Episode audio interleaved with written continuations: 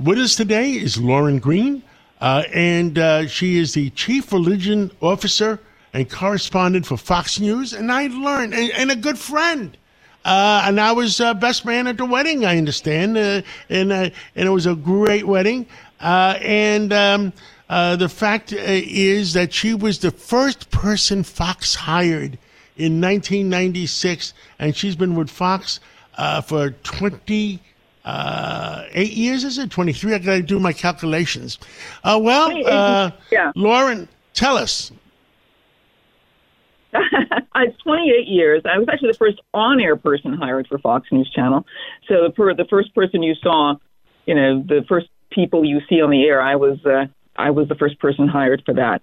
Um, so yeah, 28 years, 1996. I can still remember my start date in 1996, uh, August 5th, 1996. Yeah, and that's one of the years. most the, the most successful uh, cable channel uh, ever, I believe, isn't it?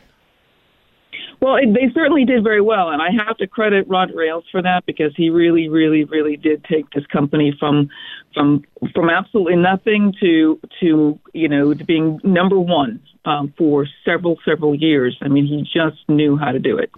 So yeah, absolutely. Um, now you wrote a new book, "The Light for yep. for Today." Uh, tell us yeah. uh, why you wrote it and uh, what is it about. Well, this is actually a devotional, which is just in time for Lent. Um, of course, the Greeks are having Lent uh, a little later this year because uh, the Greek Orthodox Easter is, is May 5th. But uh, for you know Catholics and Protestants, uh, we're we're now really in Lent, and this is a 365 day devotional, and this is something that um, is personal for me because I read devotionals every day. I read the Bible every day, and what I found um, after I wrote my first book, Lighthouse Faith, is that you know being close to God every day is something that you really almost have to think about. You have to sort of really get yourself into the mode of thanking God for your life, thanking God for what happens during the day, and really understanding how God is working in your life. Um, so um, after I wrote Lighthouse Faith, I began writing these sort of thoughts for the day and kind of posting them on Facebook. And then uh, after about three years, yeah, after about two, three years, I had like over 450 of these. And I was just, I don't know what I'm going to do with these. Maybe one day I'll write a devotional, who knows. And then, like about a year and a half ago, almost two years ago, uh, someone from Broad Street approached me at the NRB, which is the National Religious Broadcasters Convention. And she said, You know, have you ever thought about doing a devotional? well, it just so happens that I've got these thoughts for the day, and I think they can they could probably be edited very well into a, a nice devotional. So that's how it came about. Yeah.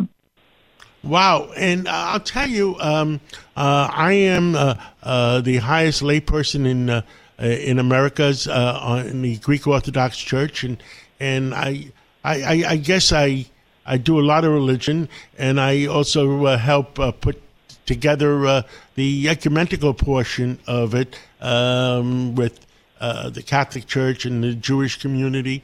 And it's yep. I, I, I, enjoy doing it because I personally believe there is a God because I yeah. think we're much too we're much too complicated that that we didn't have there wasn't a creator that created this planet Earth and everything that goes along with it Well, the thing about the, the whole idea about is there a God or is there not a God, and a lot of people don't realize that there are many, there are actually some very strong proofs of the existence of God, and, and many of the, the strongest come from science. That, in fact, um, I could just talk to you about, you know, so the the, Kalam, the cosmological argument, which is uh, something a, 12th century um, um, Muslim um, actually figured out, and it's a very simple argument. Uh, it's just three points. It says whatever exists has to have a beginning. So the universe exists, so it must have a beginning. so that's basically it. And you know, centuries later, uh, Dr. William Lane Craig, who is an analytic philosopher and, and um, mathematician and, and, and more degrees I can shake a stick at, actually, he has upgraded the, the, the argument to where he actually has written books Um, there are scientific proofs. It's very, very interesting what he's come up with.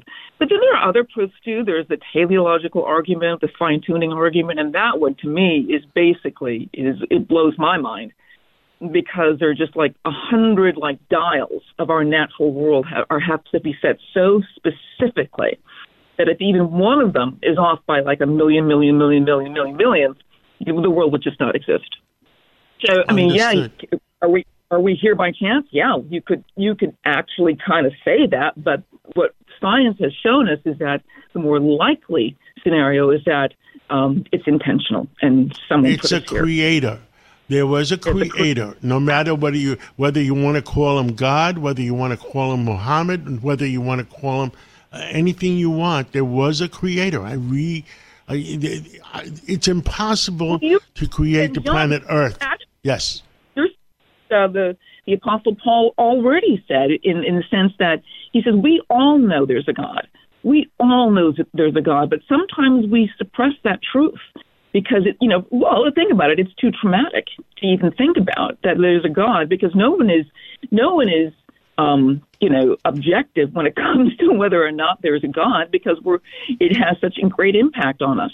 Um, if we, if there's a God, you know, then all of us, you know, are you know subject to that God. So, so you know, why should people buy your book? Give me a, a, what does your book talk about? Well, it just talks about everyday kind of scenarios. What it does is that every day, every day of the uh, of the year, you can ha- there's a scripture that heads it. There's kind of an idea that's behind it, and then a, a little scenario of something that um, happens in everyday life. And I think that's what's important about devotionals, about walking with God, is that you see God in the everyday. Understand that there's a creator God, right? So he created everything, even natural processes. So, you know, like for instance, um, um, you, you know, the first miracle that Jesus performed was it was the wedding at Cana in um, and he turned water into wine. That's the very first miracle he performed. But one of the things that you look at, you know, this is actually comes from C.S. Lewis and Pope, Benedict, and pointing out that, you know, God turns water into wine all the time. It's called rain, and the grapes grow, and you know the vintner takes the, the grapes and, and and ferments them, and and then that becomes wine. That's a process that we're involved in. But but you know because God creates natural processes in, for, in order for us to live and to serve Him and to glorify Him. Can He do miracles and do supernatural things uh, outside of a natural process? Absolutely, He can.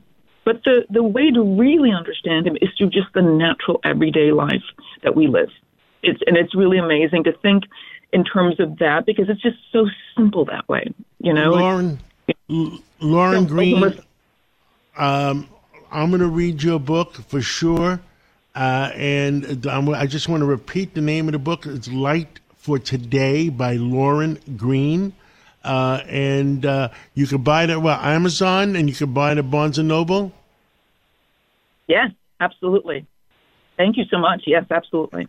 Well, thank you. And uh, I urge my uh, Lauren is a good friend, and I urge everybody if you believe in God, buy the book.